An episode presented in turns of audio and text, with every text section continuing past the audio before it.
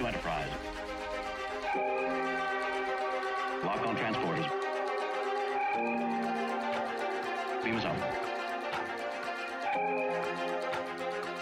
Scotty. If everything goes according to plan, you can beam us up. Captain, beam me up.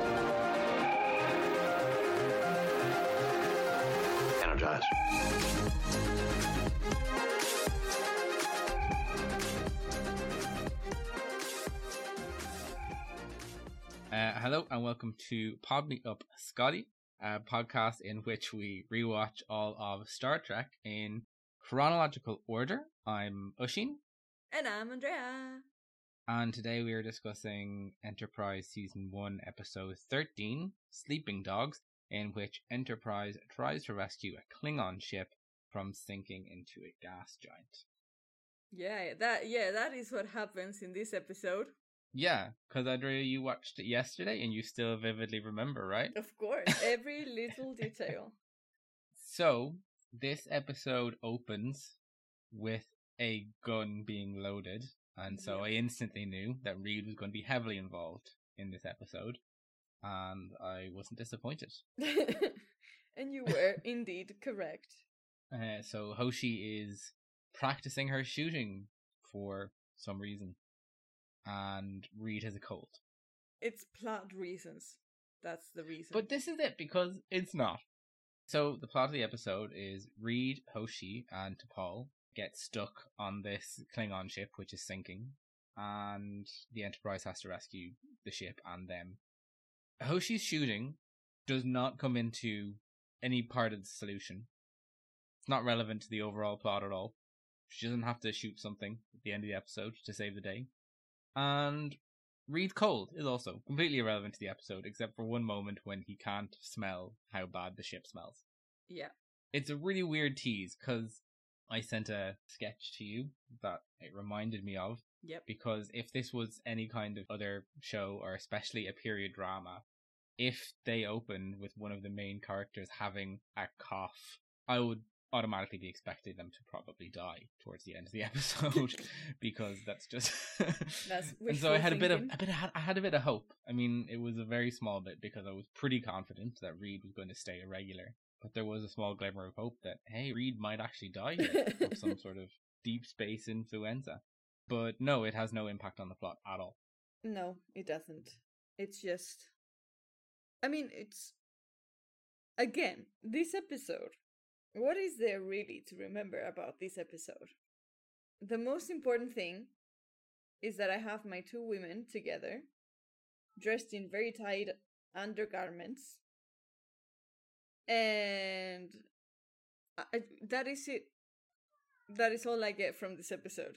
Because the Klingons, it could have been any species. They don't play that much of a big part other than the captain of the ship being angry at humans for something that they did. Like, it could have been any other species and it would have been the same episode. Just make it an aggressive species and that's it. And I think that by now it's clear that you and I are not big fans of weapons in general. So an episode about the weapons officer going on a ship and point... Like, he's not even that good of an officer in this episode. He gets attacked and falls the first chance he gets. So it's just... Am I missing something? Did, did my brain forget the main point of the episode? No, no. No. I don't, I don't think there's a point. It's a filler episode, but as you said, it's not even like a filler episode and it's giving us good information. It's just like, it's a filler episode with a man that has a cold that means nothing, a linguist that is shooting for no reason, and a science officer that is there for what? Yeah. I think the best thing that can be said about this episode is that it gave us some... character dynamics that we haven't really seen. So obviously we got Hoshi and Reed at the start, and I think their major scene together before this was the pineapple episode. Yeah. Then we have Reed and Hoshi and T'Pol, which are three people that we really haven't seen interact together at all. And I was even thinking, I could not think of a single moment prior to this episode where Reed and T'Pol exchange dialogue. I know they've been in scenes together, but I don't recall them speaking to each other at all. Me neither. So it gave us that interesting dynamic. But at the same time, and you may may disagree with part of what I'm about to say. Okay. I don't think the dynamic worked. And you're going to have to hear me out on this. You have to let me finish. I don't think this three-way dynamic worked because T'Pol and especially Reed are two of the most boring characters on the show for different reasons. Because T'Pol obviously is a Vulcan. You know, she's logic-based. She doesn't have much character, so there's no emotion there. And Reed just doesn't have a personality. So that dynamic just didn't work for me at all. I did like getting to see more of Hoshi and T'Pol because I think the only scene we've seen them together before was in one of the first episodes when Hoshi tries to speak to T'Pol in Vulcan and T'Pol gets a bit offended by that. So it was nice to see that relationship and possible friendship growing. But aside from that, I don't think it worked. However, however, I'm also going to say something that's very controversial. Oh my god. Oh my god. Wait. I I did find myself warming slightly to Reed in this episode. No way! Yeah. There's two main reasons that I found myself warming to Reed in this episode. And one of them is actually something that Reed did. He calls Hoshi Hoshi. Mm-hmm. And we saw this in the last episode, or maybe it was the episode before, where he called Trip Trip. Mm-hmm. Reed has always struck me as someone who's very kind of, as I said before, he has a stick up his butt. He's very rules and regulations. So to see him kind of relax a bit and use name terms is, you know, I, I, I like that. But also, there's the moment, and I ha- like they have to be doing this on purpose. They have to be doing this on purpose when Hoshi discovers the Klingon weapon system, and Reed just rushes over and is like, torpedoes? What? Pada Dakcha. Something they call photon torpedoes. Photon torpedoes? Never heard of anything like that. What else? that I that I remember. That I remember. Like, they're because... literally dying. They are sinking on a ship yeah. that is going to be crushed. And he's... New weapons? What? What? I've never seen these before. What are these? These new toys? Ooh, fun. It's Christmas. And it's not played for laughs, but the writers have to be doing this on purpose. This cannot be... Yeah. They cannot be this dense and just writing him this boring coincidentally. Yeah, I think at this point, it's too many coincidences and it's too many episodes where with the same thing. Like, oh, wh- what are their weapons? It's always that question. Yeah. So I think...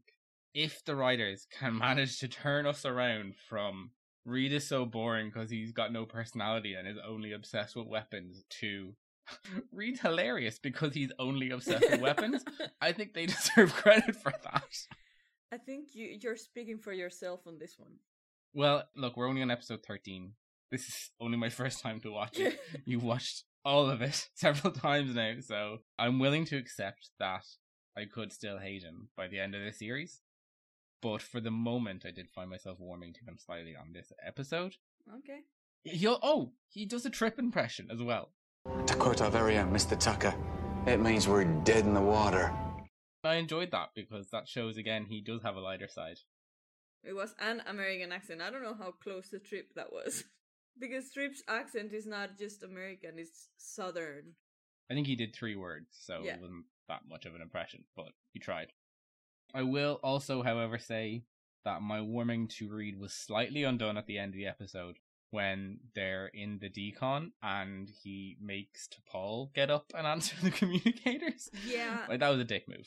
That is not very gentleman-like. No, it's not. Where's chivalry?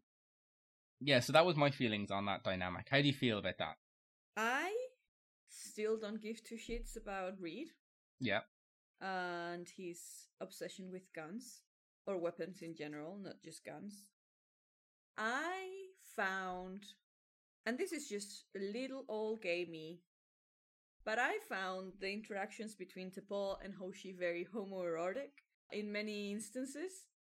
Like when Hoshi is panicking, and as I told you before, Vulcan hands are special. Mm. They're not human hands. Oh, so, I forgot that. Yeah, so...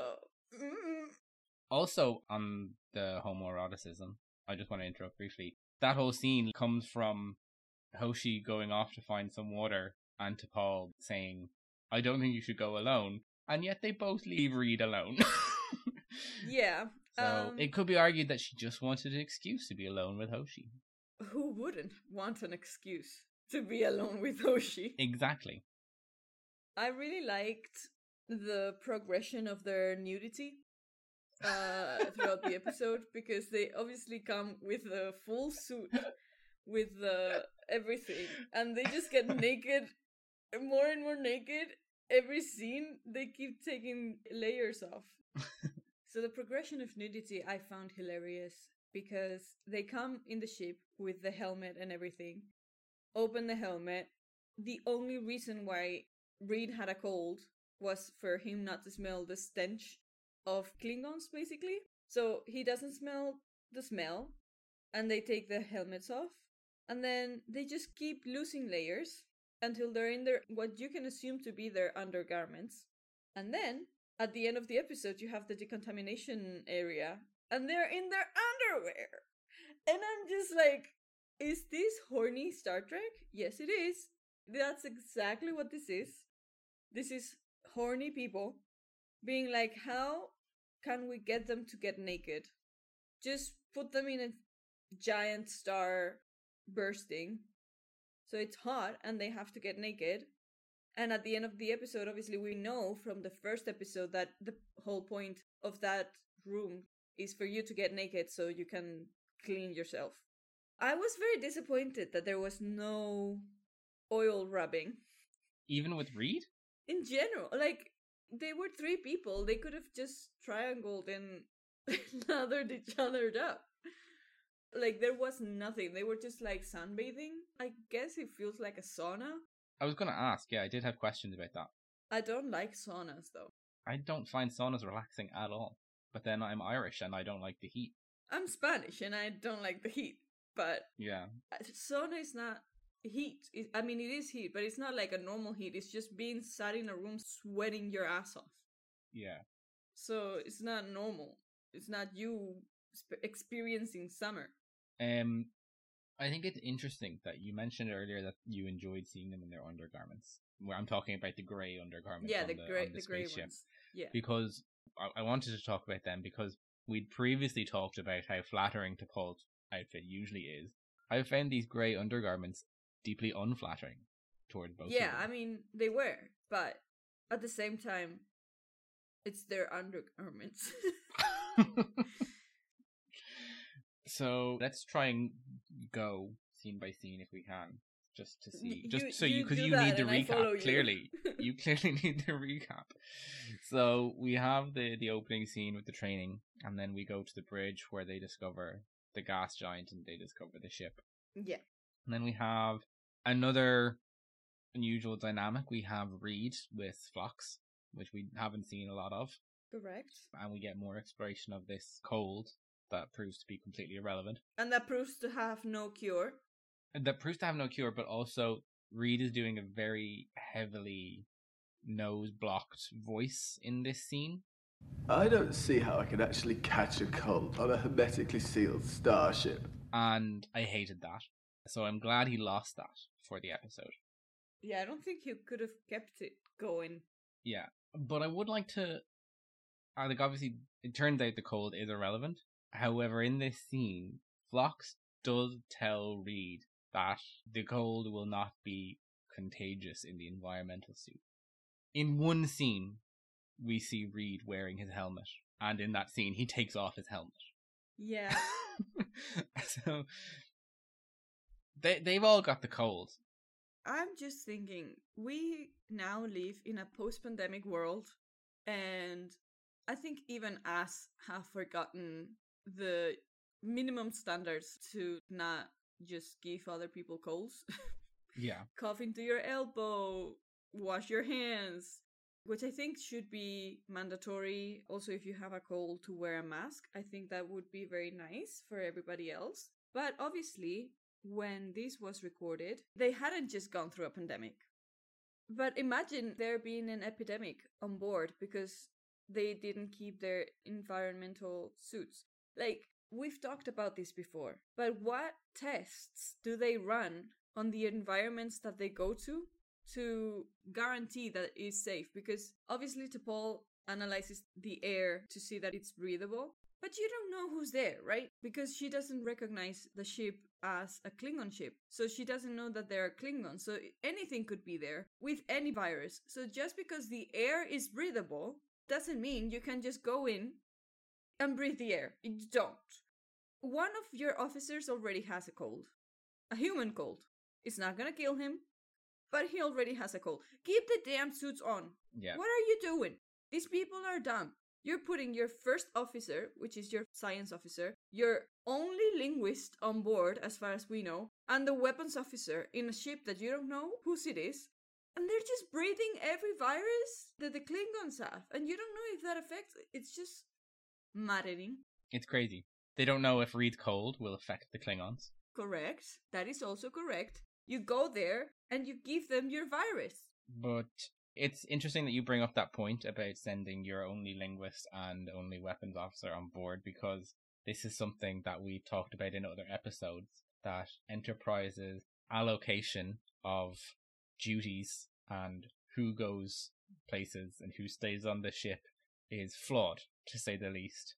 And even in this episode, they acknowledge it when Reed says, ah, one time we need our chief engineer, it's the one time we leave him behind. Like you have, so basically they went to a ship that was stranded, right? Why would it be stranded if not for an engineering problem? No. I don't know. So far in this series, Enterprise has encountered the ship with the bodies that was abandoned. Yeah. They've encountered the freighter ship that had been attacked. They've encountered this ship that was also damaged. They've encountered the ship where Trip got pregnant. So two out of four times when they've encountered a damaged or abandoned ship, they haven't brought the engineer with them. Yep. But they have sent him to an uncivilized planet. Yes. With no no civilization or technology at all. Nobody. And a monastery. Again, yep. Famous for not having any technology. And a pre-industrial city. Because that's where you need an engineer. Yeah. You need an engineer where there is no technology for him to break. And also, this episode, okay, the shuttle pod get captured uh, or get stolen yep. by an enemy. They get it back using the grappler, which I loved. Loved the grappler. They bring it in to the shuttle docking area. Yep. And knowing that it has been stolen by an enemy, an hostile Klingon, because they've heard her message to the Klingon Enterprise. The captain of the ship and the commander, the second in command, go down to confront the, leaving an ensign in charge of the bridge. Yep. Isn't that how it works? Where is the logic? Is, isn't that how it works? Imagine if they've been killed and Mayweather's yeah, just left like, in charge. If I'm not saying that Reed didn't need to be in the ship, because maybe, like, you can argue that he did, but definitely Trip needed to be there. So I just think that maybe if they swapped, right, if they sent the engineer to the broken ship and kept the weapons officer on board, mm. then this situation could have been much different, because you can send the weapons officer to the ship with the intruder, and the captain can remain in the captain's chair. It's a chair that has the name of the person that needs to be sitting in it. Yeah. And then we also, at the end of the episode, we get a decon scene with T'Pol, Hoshi, and Trip. I would have died. My bis- my bisexuality would have killed me. And you can guarantee that away. Trip would have got up to answer that com. A hundred and thousand percent. Yeah. Yeah. Yeah. Because he's a gentleman. He's a real gentle, a southern gentleman. Yeah. So we haven't really talked about the story going on back at Enterprise.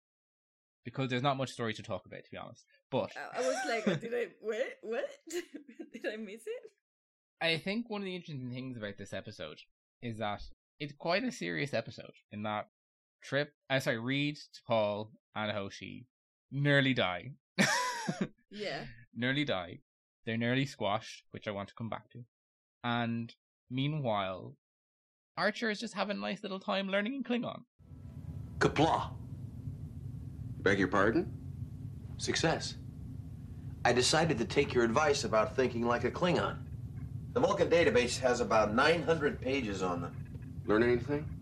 Plenty. As you do. It's such a weird... The tones of the episode are so strange that back on Enterprise, the story being treated on this kind of lighthearted... There doesn't seem to be any urgency in trying to rescue them. I mean, there is. Obviously, they are aware of the time.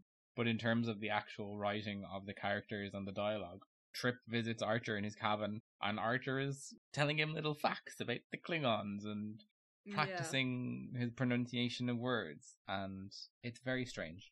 It is. Because they're like, how long do they have? And Trip's like, maybe like thirty minutes. So he's like, you have twenty minutes. Yeah.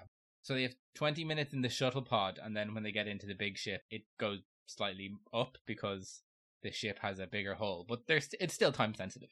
Yeah, but they don't show that. No. I think we needed, I don't know if you've ever seen twenty-four, but we needed like a, a countdown every yeah. after every ad break, just a...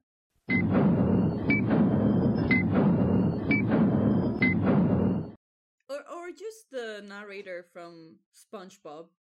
Ten minutes later. Yeah, yeah.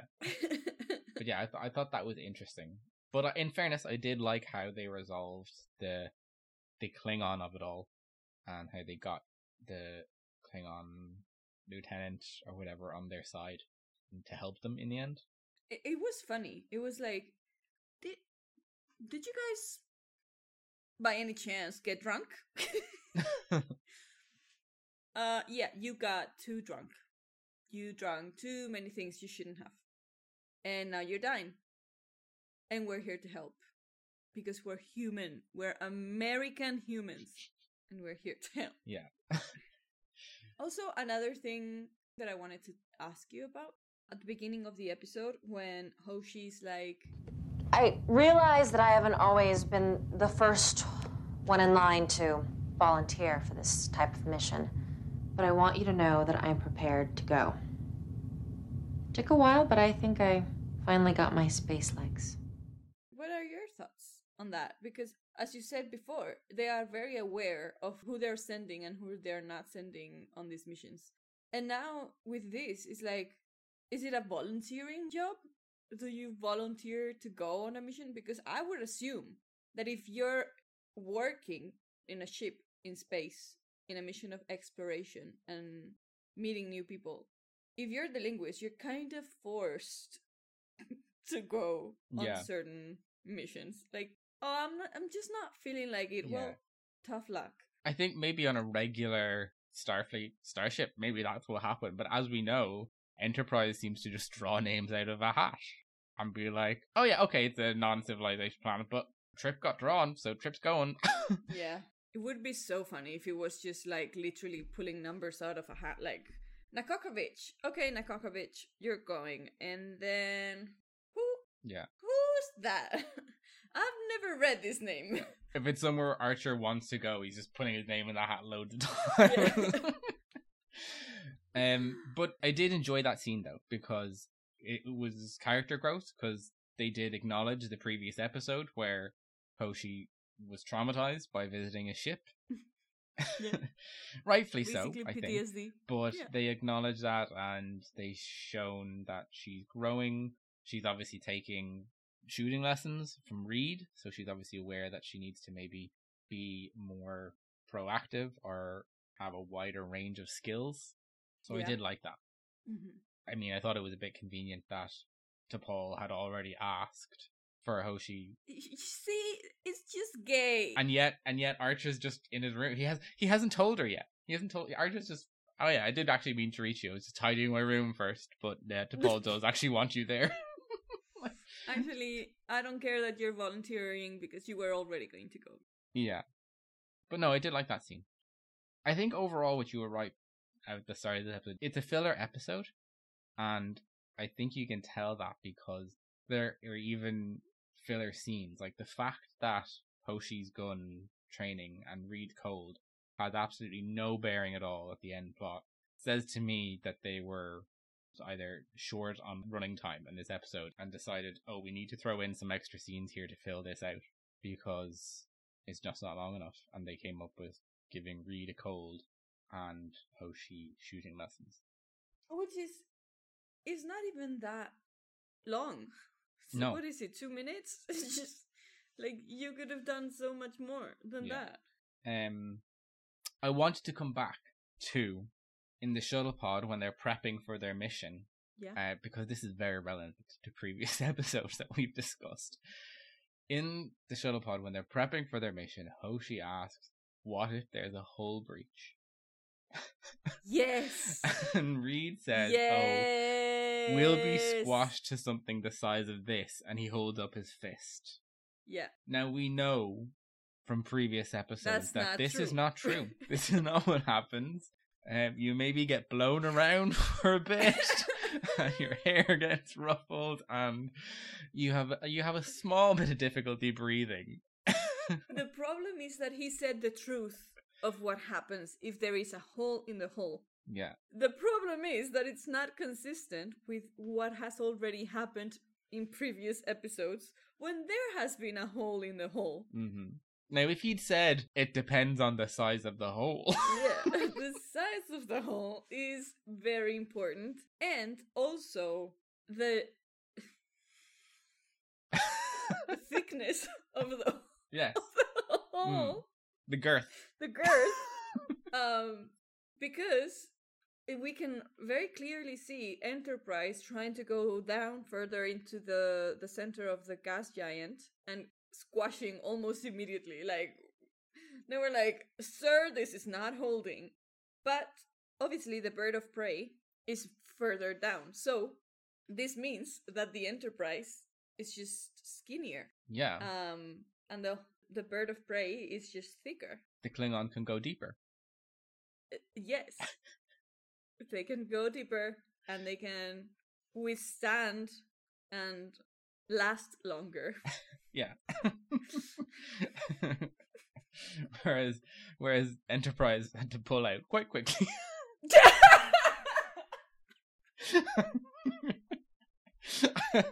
Oh.